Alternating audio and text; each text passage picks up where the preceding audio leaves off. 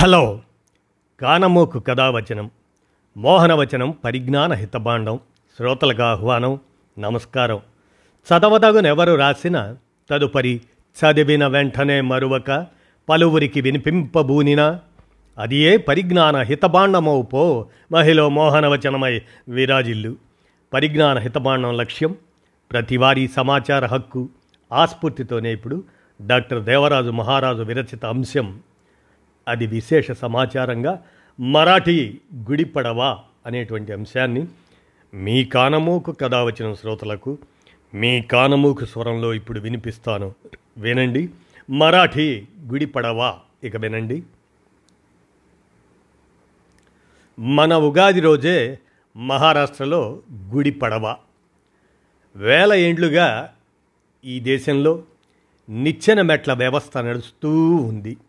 అందువల్ల మనకు లభించే చరిత్ర కూడా ఆ మనువాద వ్యవస్థలోంచి వచ్చిందే అయి ఉంటుంది.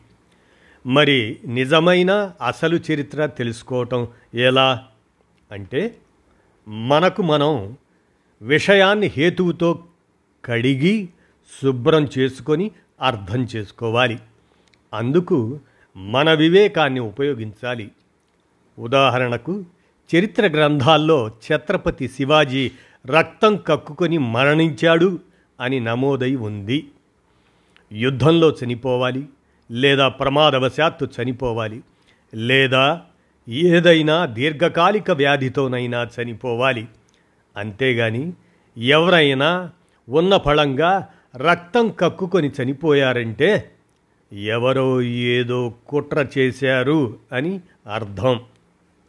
అది మరెవరో కాదు మనువాదులైన బ్రాహ్మణులే చాతుర్వర్ణ వ్యవస్థ ప్రకారం క్షత్రియులకే రాజయ్యే అర్హత ఉంది. కానీ ఇక్కడ శూద్రుడైన శివాజీ చక్రవర్తి అయ్యాడు. అది బ్రాహ్మణ వర్గానికి ఇష్టం లేదు. ఆ కారణంగా పట్టాభిషేకం చేయడానికి ఆ ప్రాంతంలోని బ్రాహ్మణులెవరూ ముందుకు రాలేదు. చివరకు వారణాసి నుండి గాగా భట్టును పిలిపించారు. ఆయన అసలు పేరు విశ్వేశ్వర భట్టు. ఆయనకు విదోనారాయణ అనే బిరుదు ఉంది. వారణాసిలో పెద్ద పేరున్న బ్రాహ్మణ పండితుడు. ఆయన శివాజీకి పట్టాభిషేకం చేస్తూ చేతితో తిలకం దిద్దకుండా కాలి బొటన వేలితో దిద్ది అవమానించాడు. పైగా క్షేత్రపతి అయిన రాజును ఛత్రానికి పరిమితం చేశాడు. ఛత్రపతి అంటే గొడుగు ధరించినవాడు అని అర్థం. రాజుగా ఆయన అధికారం గొడుగు పరిధిలోనే ఉండాలని అన్యాపదేశంగా చెప్పడం. శివాజీ భోన్స్లేను రాజుగా ఆమోదించడానికి బ్రాహ్మణ వర్గానికి మనస్కరించలేదు. ఆ విషయం ప్రతి అంశంలోనూ ప్రస్ఫుటంగా కనిపిస్తుంది. మౌర్యుల చివరి రాజైన బృహద్దత్ మౌర్యుని అతని దగ్గర సేనాపతిగా ఉన్న పుష్యమిత్ర శృంగుడనే బ్రాహ్మణుడు కుట్రపూరితంగా హత్య చేయటం దగ్గర నుండి శివాజీ అతని కుమారుడు శంభాజీ హత్యల వరకు అంతా మనువాదుల కుట్రలేనన్నది ప్రస్ఫుటంగా తెలుస్తూ ఉంది. కుట్రలు చేయడంలో బ్రాహ్మణ మనువాదుల్ని మించిన వారు లేరు. చరిత్రను నిశితంగా అధ్యయనం చేసి విశ్లేషించుకుంటే నిజాలు బయటపడతాయి. ఛత్రపతి శివాజీ తన యాభైవ ఏట ఏప్రిల్ మూడు పదహారు వందల ఎనభైన రక్తం కక్కుకొని చనిపోయాడని చరిత్రలో నమోదయ్యింది కానీ అది అర్ధసత్యం. శివాజీ కొడుకు శంభాజీ అధికారం చేపట్టగానే తన తండ్రి విషప్రయోగం వల్ల చనిపోయాడని ప్రకటించాడు. అంతేకాదు అందుకు కుట్ర పన్నిన బ్రాహ్మణ మంత్రుల్ని ఊరి తీయించాడు. వారు అన్నాజీ దత్తో సచిన్ దత్తో జీ పంత్ నీలో సోండియా బాలాజీ అవజీ అసలు శూద్రుడైన శివాజీ భోంస్లే చక్రవర్తి కావడమే గిట్టని బ్రాహ్మణ మనువాదులు. శంభోజీ భోంస్లేపై మరింత కక్ష పెంచుకున్నారు. అసలే ఆ కుటుంబంపై పగతో రగిలే వారికి శంభాజీ రాజు అతని చర్య మరింత ద్వేషాన్ని పెంచింది. తమ బ్రాహ్మణ వర్గీయుల్ని శంభాజీ ఉరి తీయించాడు అన్న అక్కసు వారిని ఊరికే ఉండనివ్వలేదు. ఎలాగైనా మట్టు పెట్టాలని ప్రయత్నించసాగారు. ఆ కక్షకు మరో కారణం కూడా ఉంది. శివాజీ తన పెద్ద కొడుకు శంభాజీకి కేశవ్ పండిత దగ్గర చదువు చెప్పించాడు. ఆ రోజుల్లో ఆయన పేరు మోసిన పండితుడు. శంభాజీకి సంస్కృతం హిందుస్థానీ భాషలు నేర్పించడమే కాక పురాణ గ్రంథాలు కూడా చదివించాడు. విద్యావంతుడైన శంభాజీ పుస్తకాలు రాయడం ప్రారంభించాడు. బ్రాహ్మణులకు మాత్రమే అందాల్సిన విద్యని శూద్రుడైన శంభాజీ బోన్స్లే దక్కించుకున్నాడని మనువాదులు మరింతగా మండిపడ్డారు. గతంలో శివాజీని తరువాత శంభాజీని చంపడానికి బ్రాహ్మణ వర్గం పథకాలు రచించింది. ఔరంగజేబుకు తప్పుడు వార్తలు మోసింది. ఆయనను రెచ్చగొట్టి శంభాజీపైకి ఉసిగొల్పింది. మొఘల్ చక్రవర్తి సహాయంతో బ్రాహ్మణులు శంభాజీని దారుణంగా చంపించారు. కనుగుడ్లు పీకించారు. తల మొండెంతో వేరయ్యేట్లు నరికించారు. అప్పటికి శంభాజీ వయస్సు కేవలం ముప్పై ఒక్క సంవత్సరాలు. తమను వ్యతిరేకించిన వారికి ఏ గతి పడుతుందో అందరికీ తెలియడానికి శంభాజీరాజు తలను ఒక కర్రకు గుచ్చి ఊరేగిస్తూ ఆనాటి బ్రాహ్మణ వర్గం విజయోత్సవాలు చేసుకుంది. ఈనాటికి ఆ పద్ధతి మహారాష్ట్రలో గుడి పడవ అనే పేరుతో వాడుకలో ఉంది. శంభాజీ తలకు చిహ్నంగా ఒక కర్ర చివర చెంబు బోర్లిస్తారు. అందరికీ బాగా కనపడేట్లు.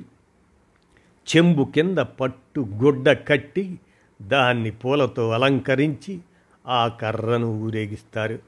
తరువాత దాన్ని ఇంటి మీద పెడతారు లేదా కిటికీలలో పెడతారు.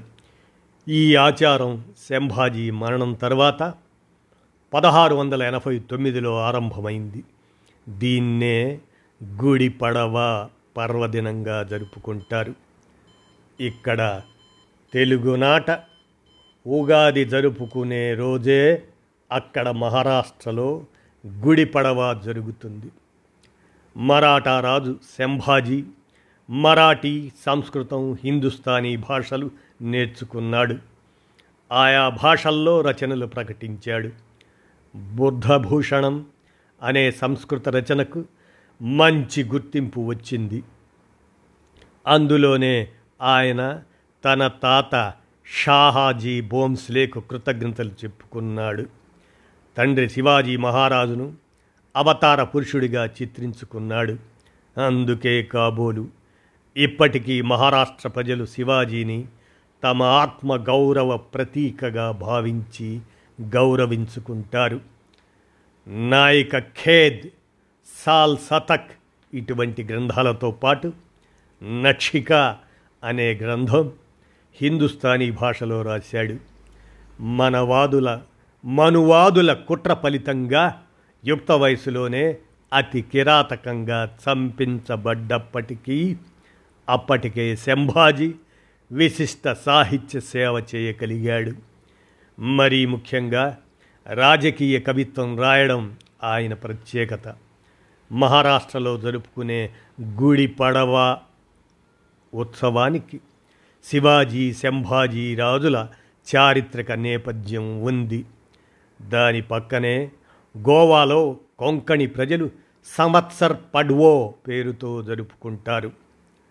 తెలంగాణ ఆంధ్రప్రదేశ్ కర్ణాటకలలో ఉగాదిగా జరుపుకునే ఈ పండగని కేరళలో విషు పంజాబ్లో వైశాఖి తమిళనాడులో పుతాండుగా పశ్చిమ బెంగాల్లో పహలా బైశాఖ్ అని ఇలా వేరు వేరు రాష్ట్రాల్లో వేరు వేరు పేర్లతో జరుపుకుంటారు. అంతేకాదు నేపాల్ మయన్మార్ మలేషియా సింగపూర్ కంబోడియాలలోనూ వేరువేరు పేర్లతో జరుపుకుంటారు. మనువాదులు ఏర్పరిచిన పండగలన్నీ ఇతరుల చావులతో ఏర్పరచుకున్నవే హింసాత్మకమైనవి అమానవీయమైనవి పురాణ కల్పిత పాత్రలు. రావణుడు చస్తే పండుగ హౌళిక చస్తే పండుగ అలాగే చారిత్రక పురుషుడైన శంభాజీ రాజును చంపించామని పండుగ.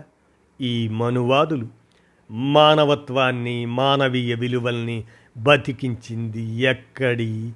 అందుకే చెప్పేది ప్రతి విషయాన్ని మానవీయ కోణంలో పునఃనిర్వచించుకోవాల్సి ఉందని మొఘలులైన ముస్లింలను మనువాదులు చక్రవర్తులుగా అంగీకరించారు. క్రైస్తవులైన బ్రిటిష్ వారి అధికారాన్ని అంగీకరించారు. భారతీయుల్లో శూద్రులైన వారు రాజ్యాధికారం దక్కించుకుంటే మాత్రం భరించలేకపోయారు. నిమ్న వర్గాల వారు ఎప్పటికీ బానిసలుగానే ఉండాలి. వారి కష్టం మీద తాము సునాయాసంగా బతుకుతూ ఉండాలన్నది వారి సిద్ధాంతం. బయటి వారు ఎవరు అధికారం చేపట్టినా సరే జీ హుజూర్ అంటూ దేబరిస్తారు. కానీ నిమ్నవర్గం వాడు రాజైతే మాత్రం వాడిని రాజుగా అంగీకరించలేరు. అది వారి ధర్మం అది వారి సమస్య. తరువాత కాలంలో కొందరు శూద్రులు కూడా మనువాదుల ఆలోచన ధోరణిని అనుకరిస్తూ వారిలాగే మూర్ఖంగా ప్రవర్తించటం ప్రారంభించారు. అది ఇప్పుడు మన సమకాలీన సమాజంలోనూ గమనిస్తున్నాం.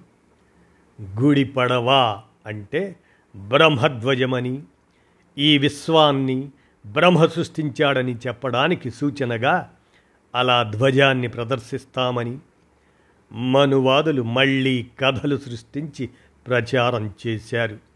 ఈ విషయాలన్నీ బ్రహ్మపురాణంలో రాయబడ్డాయని అని కూడా చెబుతారు.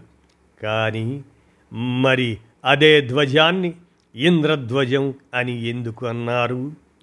అదిగాక పద్నాలుగేండ్లు వనవాసం ముగించుకొని అయోధ్యకు తిరిగి వచ్చిన రాముడు పట్టాభిషిక్తుడయ్యాడన్న దానికి సంకేతంగా గుడి పడవ ప్రదర్శిస్తారని కూడా చెబుతారు. ఒకదానితో మరో దానికి పొంతన లేని పిట్ట కథలు కల్పించి చెప్పడం వల్లనే అవన్నీ కల్పితాలు అని అబద్ధాలని తేలిపోయింది.